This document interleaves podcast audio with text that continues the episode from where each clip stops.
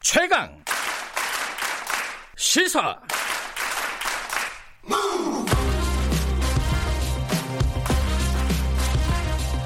지금 여러분께서는 김경래 기자의 최강 시사를 듣고 계십니다.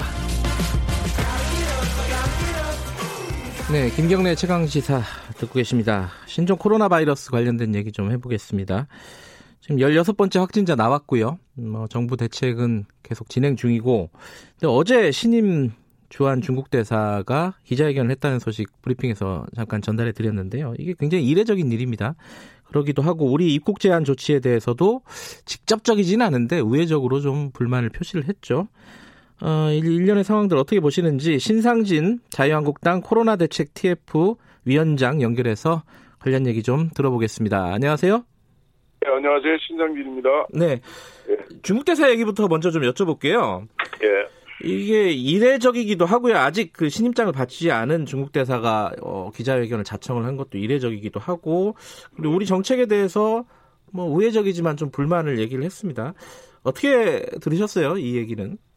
예, 뭐, 그, 어, 발표한 전문을 보면, 네, 뭐, 한국에 뭐, 감사한다 이런 얘기도 있고, 네, 네, 뭐, 그런데 좀 이제 유감스러운 듯이 표현을 했어요. 네, 근데 저는 사실 이것은 WHO의 어떤 그 비상사태에 대한 권고 사항에 대해서 이제 이야기를 하면서 이렇게 했는데, 예, 사실 WHO는 하나의 그 각국의 주권을 인정하면서 이제 권고를 하는 상황에 불과해요, 사실은. 네, 그리고 그럼에도 불구하고 뭐 미국을 비롯한 뭐 러시아 뭐 모든 전 세계 한 70개 나라들이 이제 그 어, 이동 제한을 다 발표를 하고 하- 실행하고 있거든요.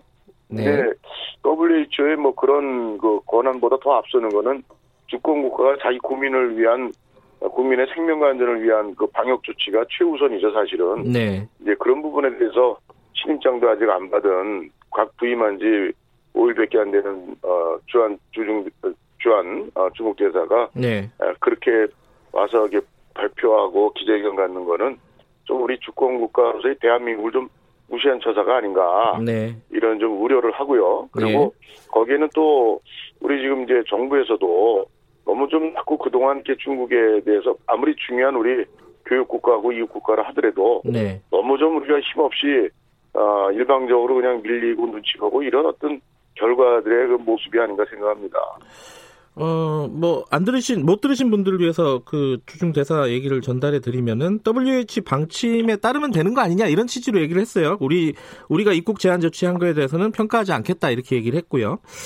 자, 그런데 지금 말씀하신 것처럼, 어, 주권국가를 좀 무시하는 처사가 아니냐 이렇게 말씀을 하셨는데, 근데 우리도 사실은 우리 나름대로 지금 입국 제한 조치를 취하지 않았습니까?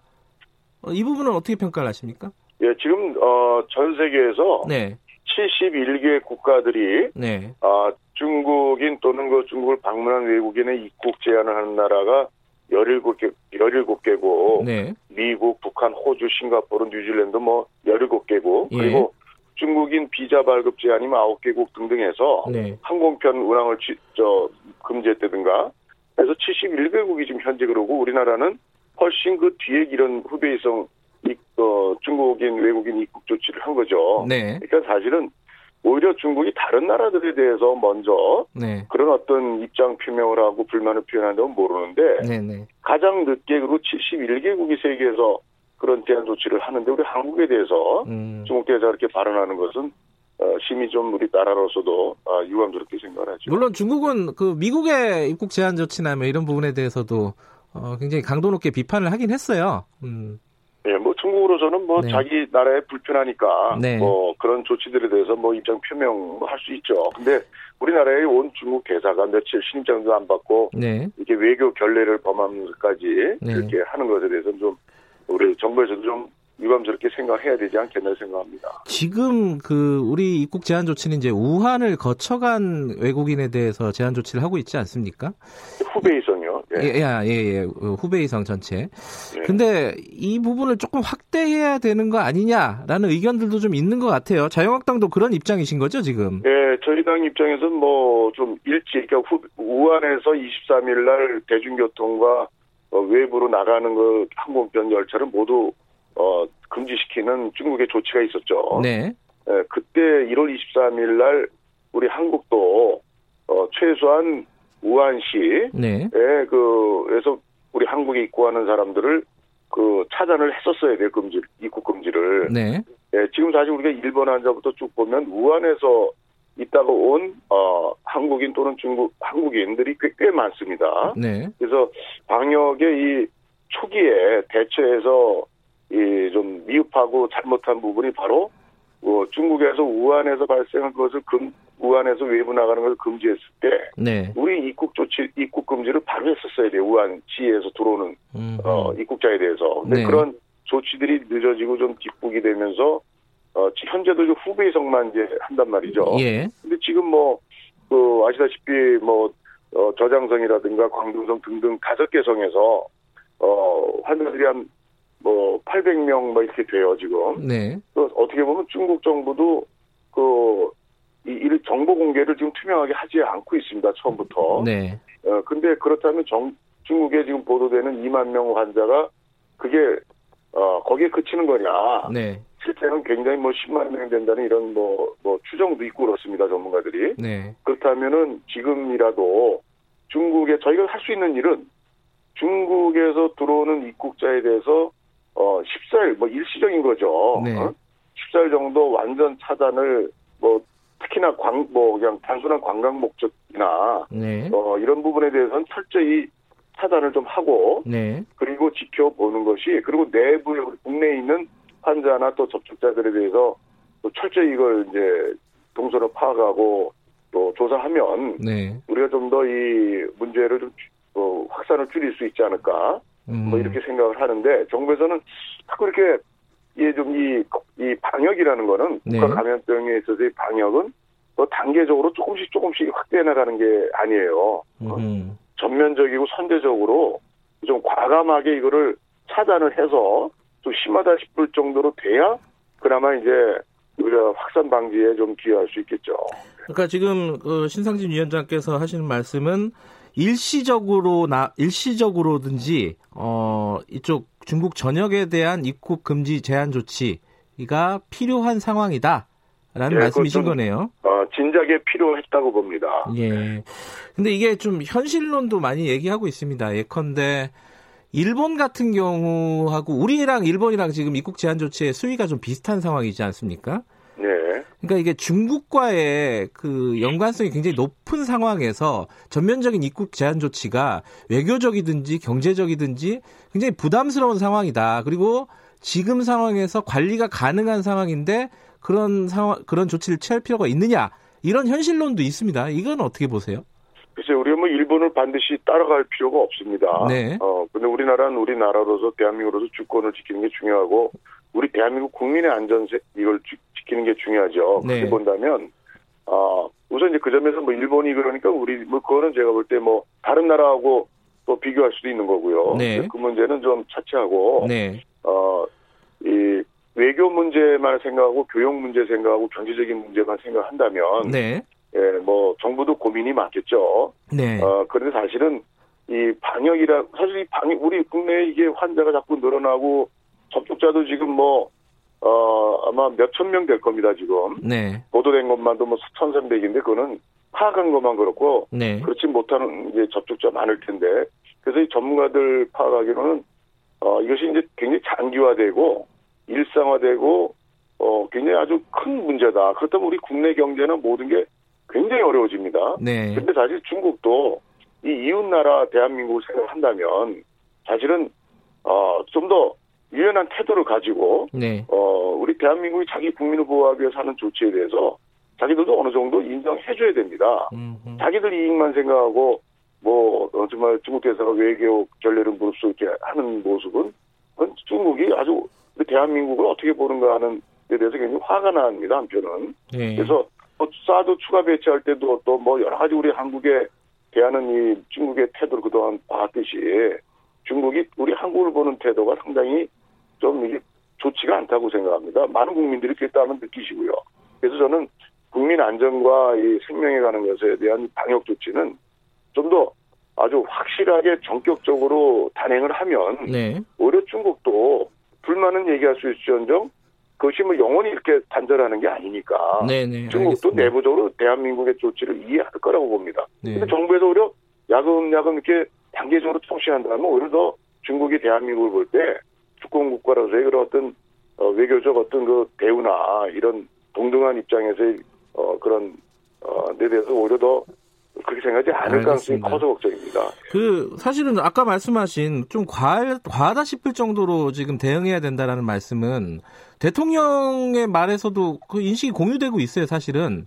예, 대통령께서 그렇게 말씀한 예. 건 참 말씀은 옳은 말씀인데 예. 그것이 이제 이게 실행이 안 되는데 네, 문제가 어, 있죠. 네. 실행이 제대로 안 되고 있다. 예. 그러면요, 지금 사실 신상진 위원장께서는 어, 의사 출신이기도 하시고 2015년도에 메르스 특위 위원장도 하시지 않았습니까? 예, 예. 그럼 아까 아쉬운 점도 말씀하셨는데 요번 그 신종 코로나 관련해 가지고 정부의 대응 방역 대책 같은 것들을 평가를 하신다면 아쉬운 점은 아까 좀 말씀하셨는데 뭐 잘하는 점도 있을 것이고요 더 아쉬운 점도 있을 건데 간단하게 좀 평가를 하신다면요 예, 그 굉장히 그 아쉬운 점이 우선 많고요. 네. 어, 첫째 그 당시에 메르스 대체 메르스가 이제 그 사태 종결되고 네. 복지부에서 이제 그 메르스 대책 그저 아, 메르스 그 백서 발간을 했어요. 네예네네 근데 거기에 이제 지적된 게 컨트롤 타워 지적을 했, 습니다 네.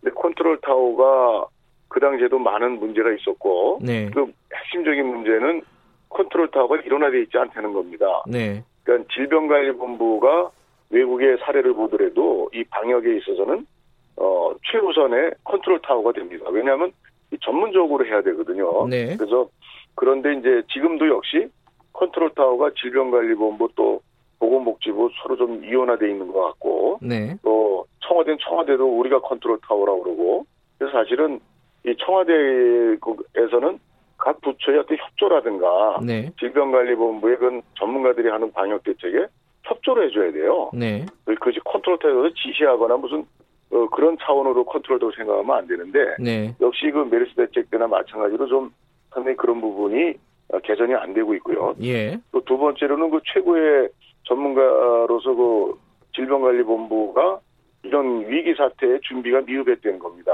음. 어, 다시 말씀드리면 질병관리본부는 이 의학 전문가들로 상당히 감염병 전문가들로 구성이 돼야 되는데 네. 또 우리나라 보면 센터장이나 뭐나 보건복지부 행정직들이 많이 와 있어요. 음. 그러니까 평소에 전문적인 이 준비를 못 해놓은 게 이런 또 결과를 초래한다고 보고요. 예. 또 세 번째로는 문재인 대통령 정부 들어서면서 이 100대 과제 중에 하나로 제2의 메르스 사태를 막겠다. 네. 이런 이제 한 가지의 과제가 들어가 있습니다. 네. 근데 거기에 이제 중요한 게 국가 감염병 감염병 전문 병원을 이제 네. 어, 어, 어, 구축하겠다 했는데 그게 하나도 안 되고 있어요. 네. 뭐 이런 문제도 좀 봤을 때 좀 메르스의 교훈을 예. 어, 5년 지난 지금에도 제대로 그 어, 발전시켜서 하고 있지 못한 현실에 대해서 좀 전에 좀 많이 아쉽게 생각합니다.